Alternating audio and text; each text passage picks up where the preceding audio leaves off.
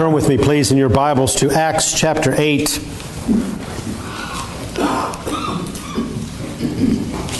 This morning we meet a very interesting character, the one who has um, been somewhat controversial in the history of the church, a man by the name of Simon Magus. We'll be looking at verses 17 through 24 of Acts chapter 8. I'd like to ask Bob Mina if you'd pray for the ministry of the word after it is read. Acts chapter 8, beginning in verse 17.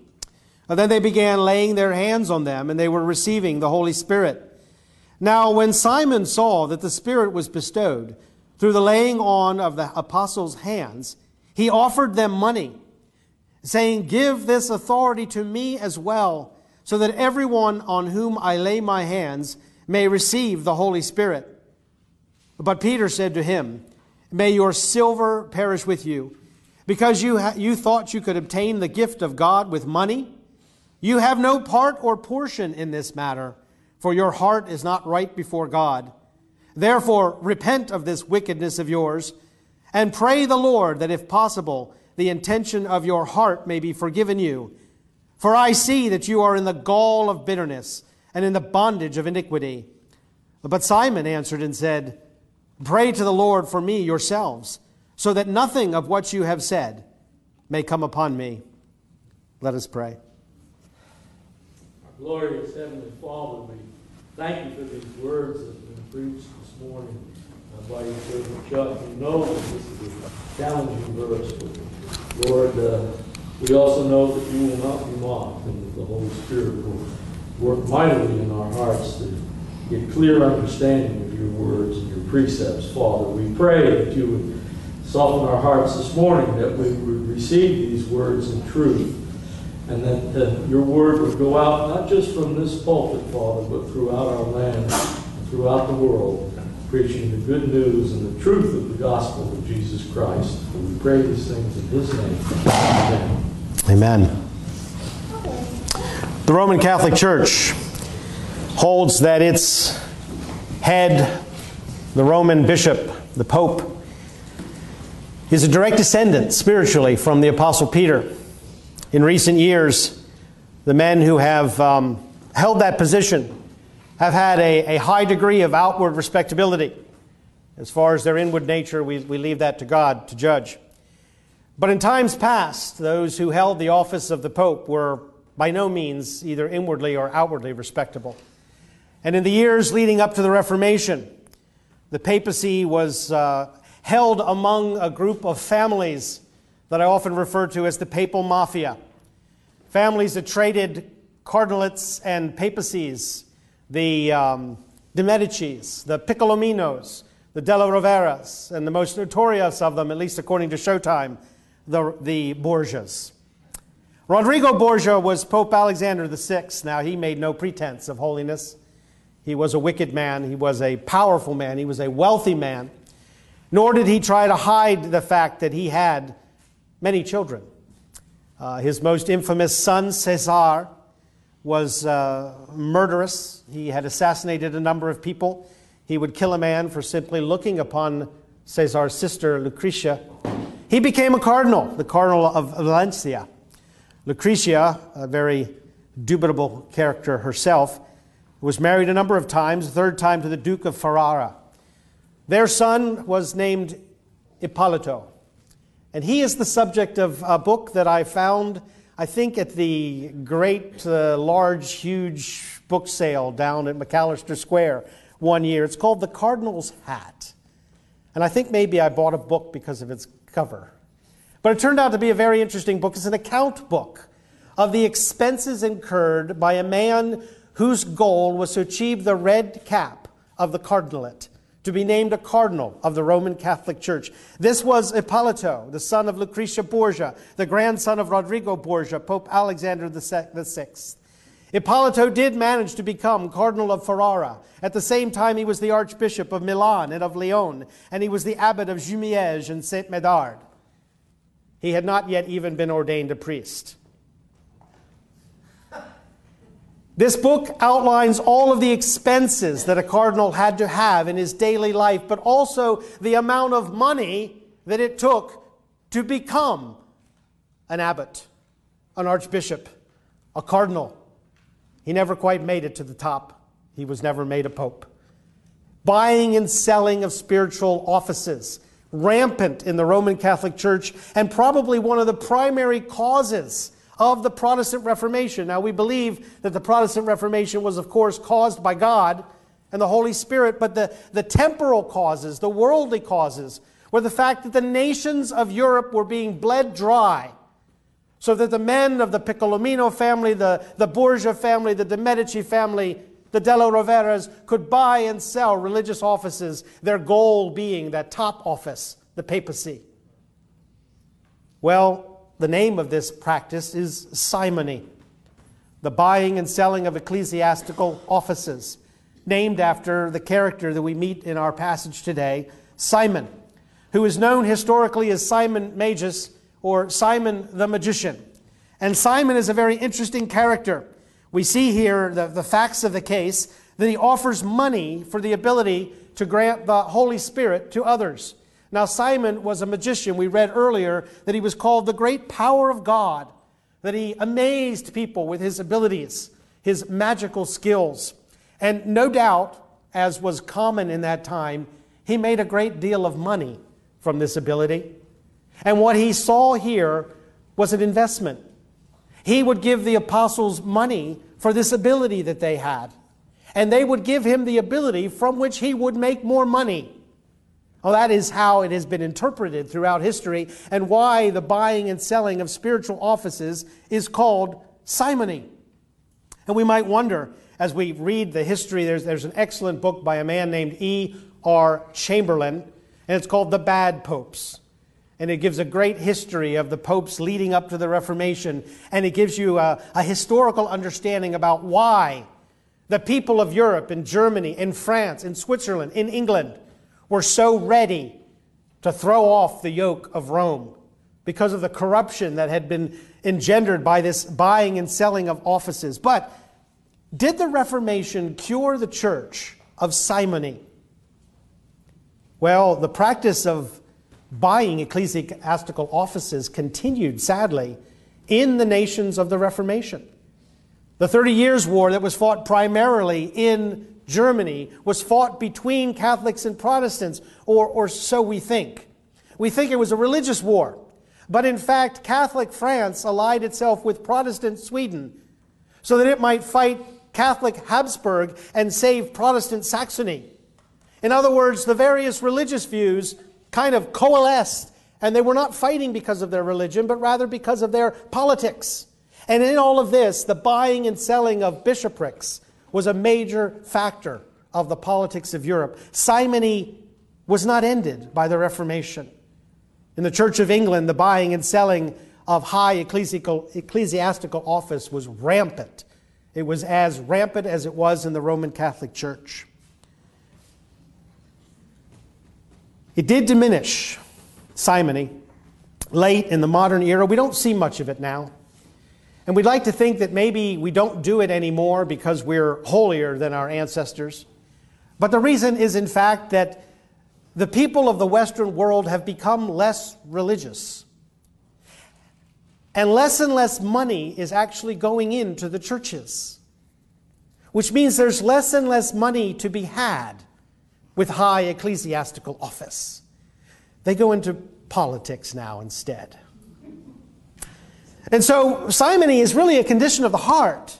We, we name it after this man, but this idea of being able to manipulate God is of the essence of pagan religion. And that we can somehow make God work for us by our money, by, by, by donating more money, by dedicating pews or stained glass windows in a church. Somehow we can have God on our side. And so the heart attitude of simony hasn't left because sin has not left our hearts. And in the modern church, though we, we can really hardly imagine a man going to a church, especially a Baptist church, and saying, I'm going to offer you $100,000 if you'll make me pastor. Figure I can recoup that in 17 years. And, um, you know, it's like, what? You know, no, nobody does that sort of thing.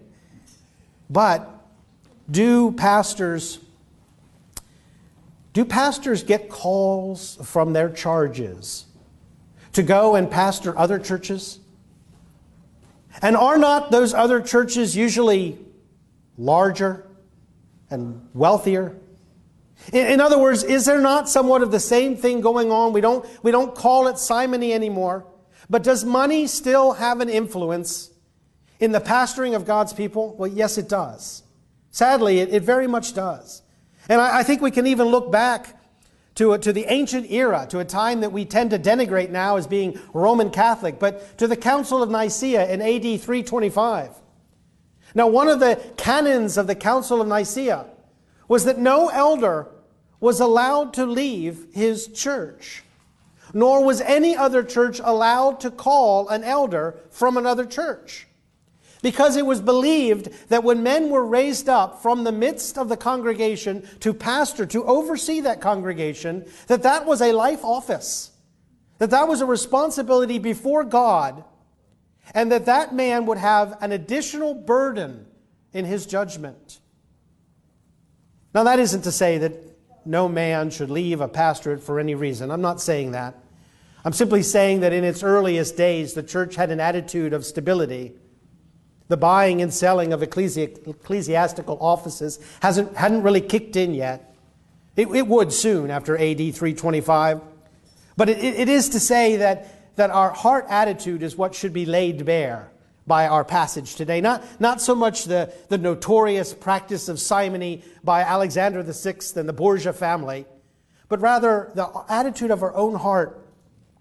For example, you know, I, I've even heard as a pastor now going on 30 years, you know, men or women saying, well, you know, I, I gave to this church. And, and, this is the way it should be because I've, I've given my money to this church and this is how I want it to be. Well, well, frankly, the response to that is you never gave it.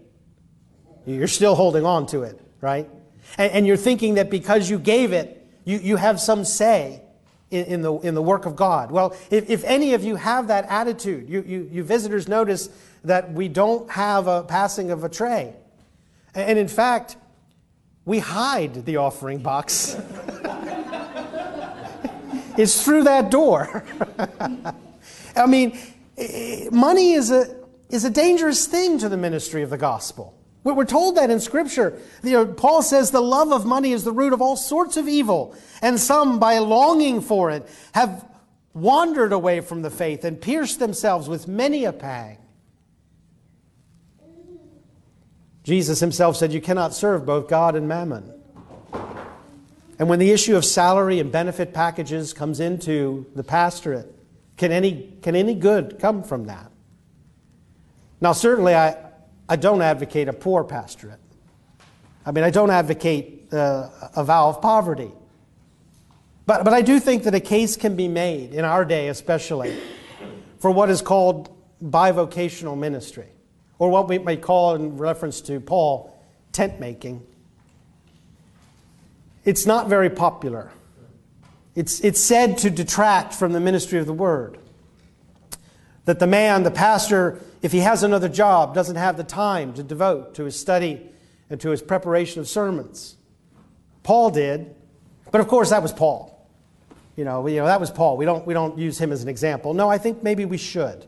Because he, he specifically told the Corinthians that he refused to benefit financially from them. He would not allow them. Somehow, Corinth being a commercial city, which it is, it's right in the heart of the trade that went through that western or eastern side of the Mediterranean.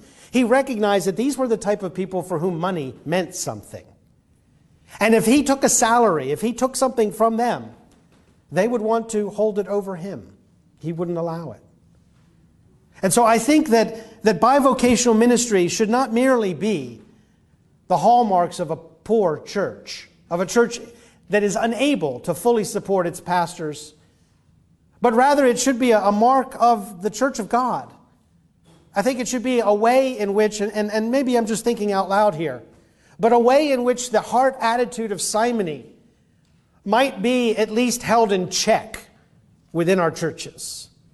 That our pastors would it, would it be better that our pastors stay up late after working a day someplace out in the world and then stay up late studying the scriptures and preparing their sermon? Or would it be better that tempting them into the love of money, they might wander away from the faith entirely? Is it possible that pastors in our churches today refrain from saying difficult things, teaching difficult doctrines, and rebuking sin because they're afraid they might lose their salary, that they might lose their position? I think it's quite possible. I think if we don't realize that, we're both naive and unaware of the insidious nature of sin within the heart of even believers. Okay? It, it, happens in the world. You get to a certain position in corporate life where you, you, can't, you have to toe the line because that next promotion is being dangled in front of you.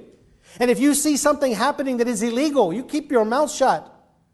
Or you'll lose your position, you'll lose your benefits, and you have three children in college, and, and you have uh, you know, a wife who's pregnant, and you have medical bills, and you have a mortgage, and they've got you.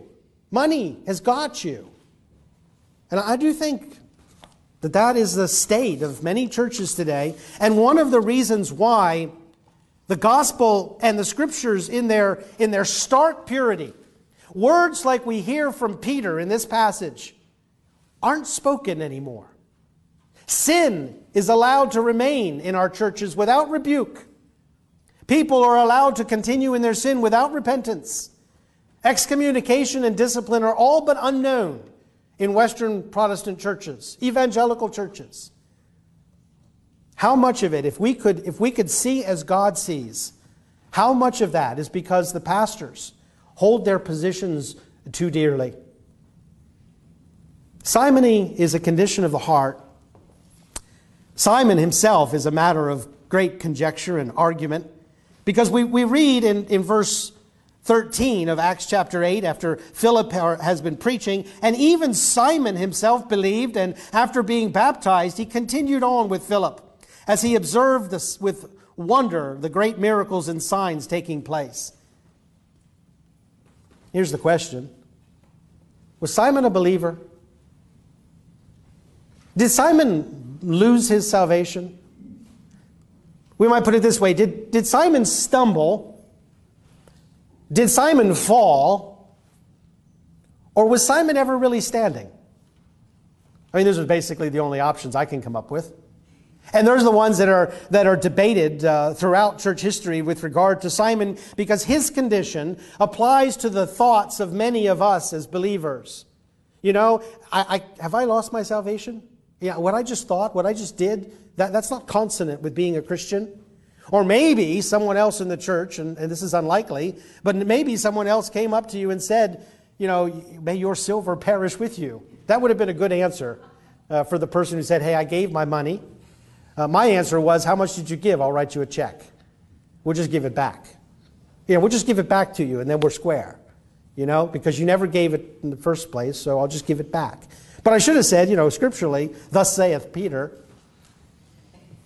May your silver, may your check perish with you, or may your check bounce with you. Well, one view of Simon's soul is what I call the, the insecurity of the saints. Simon believed and was baptized, and that's salvation, plain and simple. Now, that's, I'm speaking in terms of the people who hold this view. I mean, he says he believed and he was baptized, so we just take that as he was saved. His sin was a loss of salvation. For Peter speaks of his heart in the darkest of terms. For your heart is not right before God. For I see that you are in the gall of bitterness and in the bondage of iniquity. That is tough. Okay, it's, it's, you read those words and you, it's hard to conclude that this is a believer we're talking about. Your heart is not right with God. You're in the gall of bitterness and the bondage of iniquity. That's not salvation, folks. And so, though Peter believed and was baptized and was saved, his sin cost him his salvation. But he repented of his sin and sought Peter's intercession. Verse 24 Pray to the Lord for me yourselves, so that nothing of what you have said may come upon me. Now, this is the view that is held by many in the church, and that is you can lose your salvation, but you can restore it. That's why I call it the insecurity of the saints. Sometimes it's yo yo theology. You're up, you're down, you're up, you're down. You know, you can lose your salvation. What really matters is that by the, the moment you die, you're in. Up to that point, you're in, you're out. You're in, you're out. Okay? Now, they often go to um, Hebrews chapter 6, and many of you are familiar with the passage there that talks about those who have tasted the word, tasted of the Spirit, but have fallen away. Look, that, that to them proves that you can lose your salvation, but they should read on. Okay, because that very passage says, for those people, it is impossible to renew them unto repentance. In other words, if you're going to hold that view, you have to hold it consistently. Once you've lost your salvation, you can't get it back. Okay. But I don't, I don't hold that view. But nor do I hold the next view, and, and that is the once saved, always saved view of, of many Baptist denominations. The work of salvation is simply to believe. And once you've believed, it doesn't matter what you do after that, you're in. So we read that Simon believed and he was baptized, and therefore he was saved. And so what happened afterwards? Well, now that may have cost him some rewards in heaven. And, certainly, as Paul says, uh, when, the, when the fire of judgment comes upon Simon, much of his works will be burned up, but he himself will be saved, yet as one passing through the fire. And so the, the once saved, always saved camp says that he believed, he was saved, he sinned. Yes, he did sin. He sinned, he sinned grievously. But that doesn't matter. In fact, they don't even need to view verse 24 as a sincere repentance, because I don't, personally. We'll look at that in a moment. But it is not necessary for the believer to repent because salvation is a gift of God that is without repentance. He will never take it away. Okay? Once you're in, no matter how you live, you're in. Well, I, don't think this is true either. I think it's a very dangerous teaching. I think, on the one hand, you have a tremendous amount of insecurity that is very dangerous and damaging to people of sensitive conscience. Here, you have a, sense, a false sense of security that is very deceiving for people whose lives give no indication of the regeneration of the Holy Spirit. And yet, their pastors and their family remind them of a time when they were six or seven or eight years old you know, the time that you wrote in the front of your Bible, you know, I believed on this day. And they're told, you're fine. No, no worries. You're in. And, and they take comfort because some of the sins that these people commit lead to their death. And they take comfort. And, and you see this at funerals. They, they take comfort on something that a child of, of 27 who just recently died may have said as a child of seven, giving no evidence since then that any work was done in that person's heart. Now, I, I, think what we have here is more difficult than that. I think those, are, those two answers are too simplistic. I think what we have here is, is a real life example of Jesus' parable of the sower. Now, you remember that parable. It was, it's very commonly known. There were basically uh, four different plots of soil that received the seed from the sower's hand. One plot um, was uh, the birds immediately ate up the seed. Now, now, everybody who's ever preached or commented on the parable of the sower has acknowledged that that group of people were not saved. Okay? The, the, the birds of the air represent the devil, they represent unbelief, basically. And, and what you have there is, is scoffers will come and deride the gospel, and the hearer, it will never get past their ears, it will never get to their heart. The fourth plot, of course, are those who bore forth a fruit, uh, some 30, some 60, some 100 fold. Nobody disagrees that they were saved. So one and four, we got them. It's those two in the middle that, we trouble, that we're troubled with.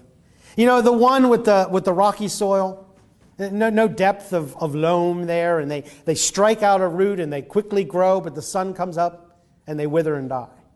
Later, we're told that uh, perse- persecution is what causes them to fall away from the faith. The third one is the weeds or the, the seeds that grow in among the weeds.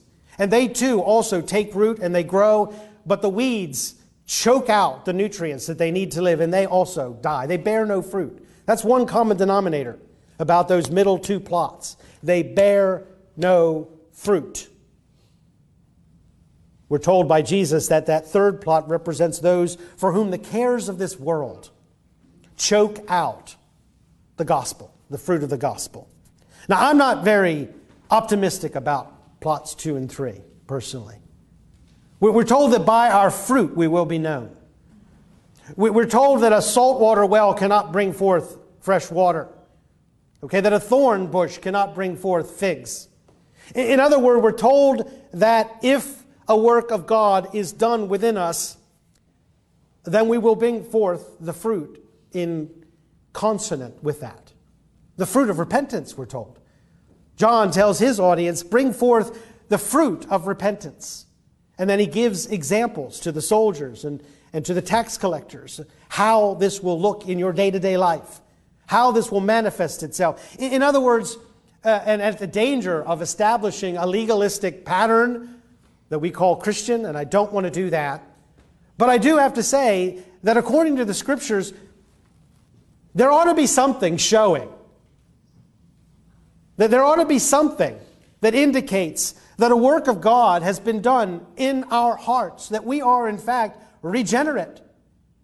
And, and if it can be said of us by our actions that we are in the gall of bitterness and the bondage of iniquity, then I would have to say that the seed fell on soil either in pots two or three. No fruit, and I would say no salvation.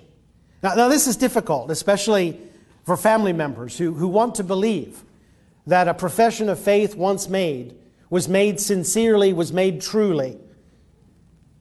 But, but I think it's, it's very difficult for us to, to grasp the possibility that a verbal profession of faith can be made without an inward regeneration of the heart.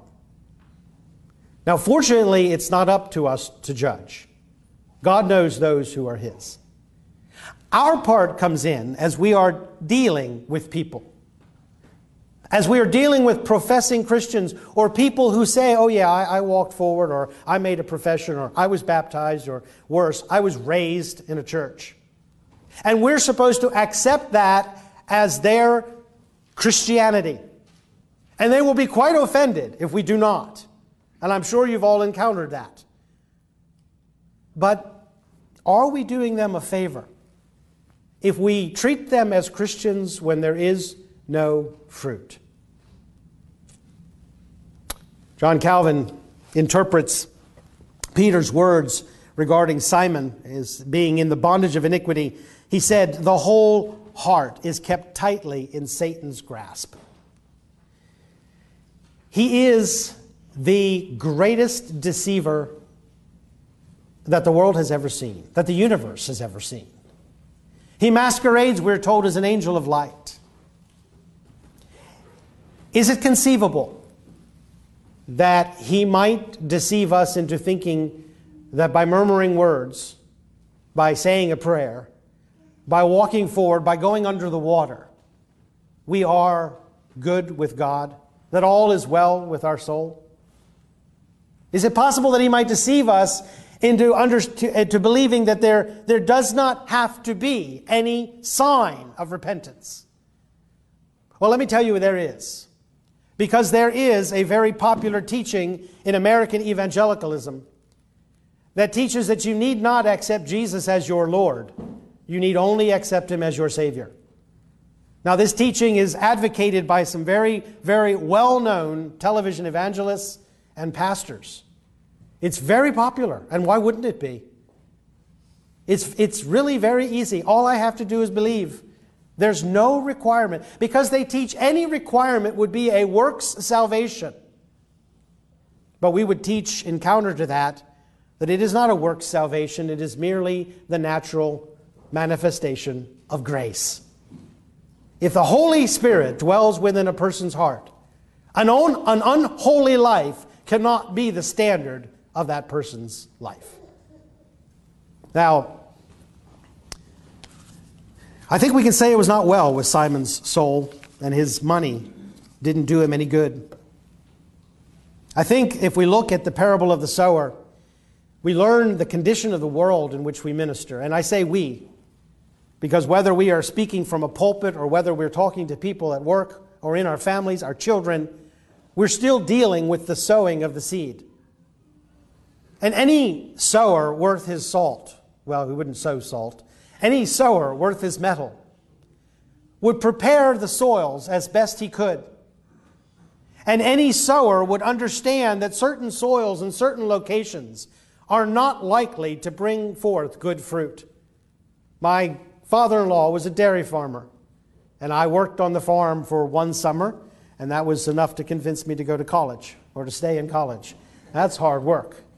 But there was a great deal of preparation that was made to the soil before the seed was ever sown. And the seed was not sown indiscriminately.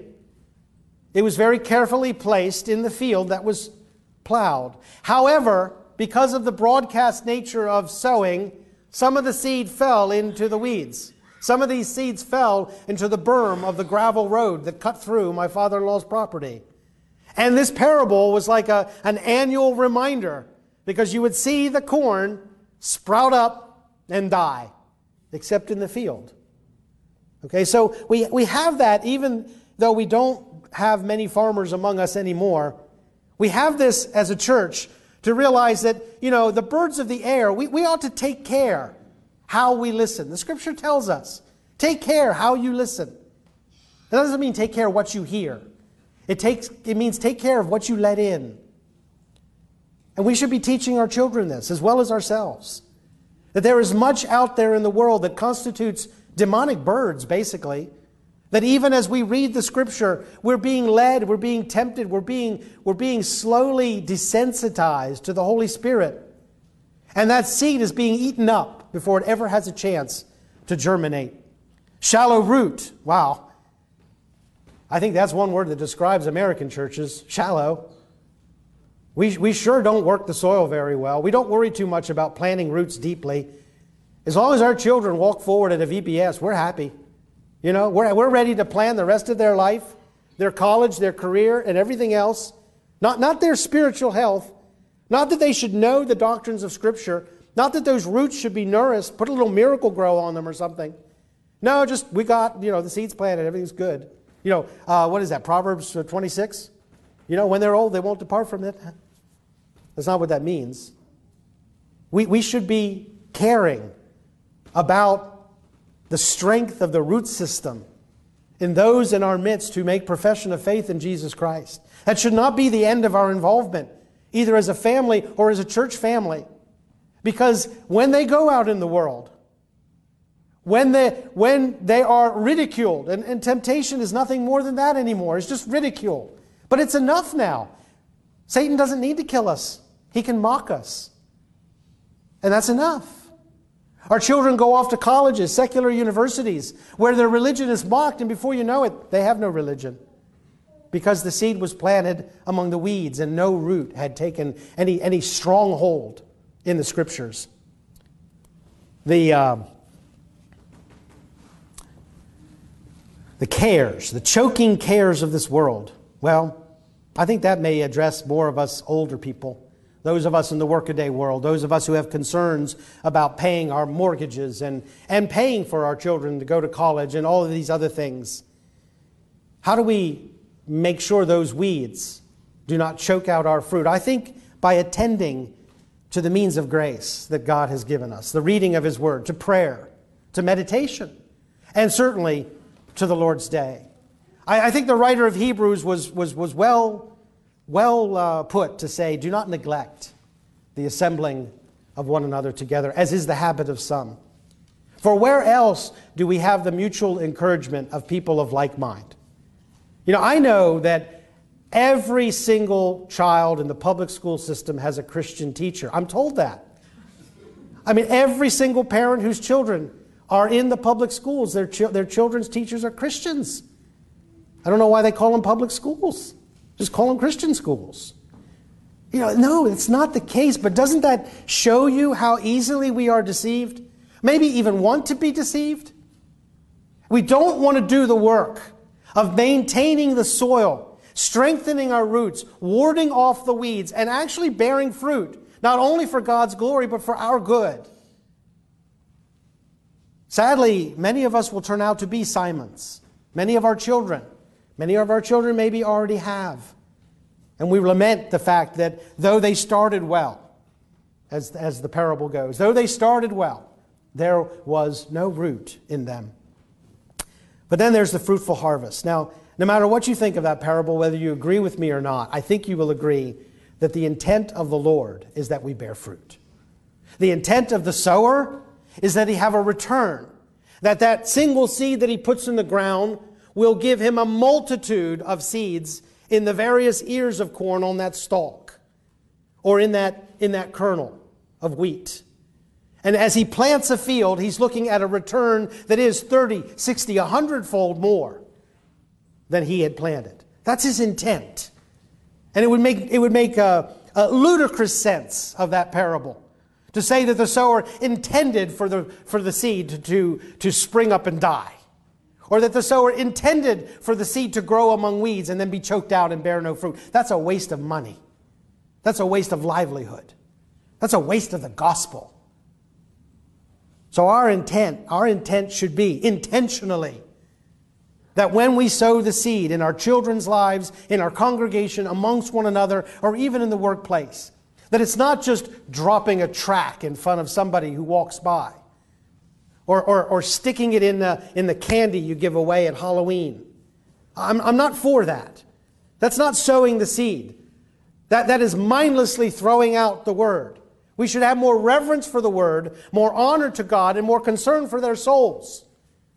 Because if they are, like Simon, I believe, was, if they do believe and then fall away, I believe in most cases they have been inoculated against the true regenerative power of the gospel. We have made their situation worse, not better. So, what are the signs of salvation? I mean, all this whole sermon probably sounds like I'm about to give you a list. This is what it looks like, folks. You know, if you don't have these marks, you're not a Christian. I'm not going to do that. I think that's very dangerous to do. I think that's legalism. I think it sets up man as the judge. I think it will change from culture to culture and from age to age. When things are not acceptable outside the doors, we make them unacceptable inside. When they are acceptable outside, we make them acceptable inside. So, does a true sign of salvation mean an absence of sin? Well, certainly not. In fact, Scripture says if we say that we have no sin, we deceive ourselves and it would be rather ironic that a mark of salvation would be self deception. No, it's not an absence of sin, but it's a presence of repentance. It's, it's, a, it's a desire within our hearts to repent of our sin, to confess our sin, to take our sin before God through Jesus Christ, our mediator. How about a hatred of self? See, clearly, Simon Magus was not a self hater. Should we hate ourselves? To be true Christians. Well, I, I don't think that's right either. In fact, I, I don't think it's possible, apart from a, a seriously dangerous psychosis, for any human being to hate himself. But rather, instead of hatred of self, there should be a greater love of Jesus Christ. It's not so much that we put ourselves down in a self abnegating sort of way, flagellating ourselves with cat o' nine tails and denying ourselves all pleasantries so that we can be good Christians. That never worked. Paul even says that that has the appearance of godliness, but it's a powerless against the sins of the flesh. It's love to Jesus that wards away selfishness. And what about Simon? Did he repent? He says, Simon answered and said, Pray to the Lord for me yourselves, so that nothing of what you have said may come upon me. And many commentators want to see in that repentance. But why does he throw it back on Peter and John? Well, I think he did so because he was still a pagan. And while he was a very powerful magician in his own right, he had just encountered two men that were more powerful than him Peter and John, the apostles of Jesus Christ. They were so powerful that he wanted what they had so that they could, so he could be powerful like they were that he could give out this powerful spirit that was manifesting itself by the laying on of their hands. He was a pagan. He was thinking of a hierarchy of spirits. You don't go in the pagan world directly to the top. You go through the proper mediators. And that's what Simon was doing. One author says Simon was terror stricken that he should have incurred the displeasure of men who seemed to have such power at their command was an awful thought. And so he threw it back on them. They said, Pray to the Lord. He said, No, you pray to the Lord for me.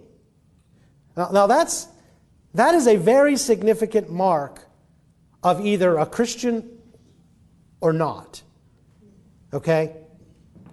Whether you understand that there is but one mediator between God and man, Jesus Christ. If you still think that you have to go through your pastor, your priest, your bishop, or the pope, or any mediator other than Jesus Christ, then it's very likely you, you are not a believer. You, you don't repent to a priest. You don't even repent to an apostle. You don't repent to a therapist, to a counselor, to a pastor. You repent to Jesus Christ, who has borne your sin on his cross. He is the only mediator given to us. And it is through him and in his name that we receive true forgiveness of our sins. So, in the end, the final judgment, and the only one that matters, is God's. What may have happened to Simon in eternity, none of us will know until we're there, and he is either there or not there. But I think it is very um, damning to his witness that he was not willing to go to the Lord himself but rather continued to work through a mediator. Let it not be said of us that we, through some false piety, refuse to come to God through Jesus Christ, but rather that we would acknowledge that we are all, in fact, sinners, but God has provided us with one high priest through whom we have repentance and forgiveness Jesus Christ. Let us pray. Father, we do thank you that we have no need of a mediator who is himself also a sinner, but rather we have a sinless high priest, one who is tempted in all things such as we, and yet without sin, and one who took upon himself our sin that we might be made the righteousness of God in him, Jesus Christ. And Father, I pray that we would never be tempted to allow any mediator to be insinuated between ourselves, our own soul, and our most holy God, but only Jesus Christ. May it be said of each one of us that when we sinned, we repented. And though we may love ourselves, we love Jesus Christ more. And may it be said of us that He is our only God and mediator. Father, we pray that you would bless us through your word and by your Spirit this day. In Jesus' name, amen. Please stand for the benediction from the letter of Jude. Now, to him who is able to keep you from stumbling and to make you stand in the presence of his glory, blameless with great joy, to the only God our Savior, through Jesus Christ our Lord, be glory, majesty, dominion, and authority before all time, and now and forever. Amen.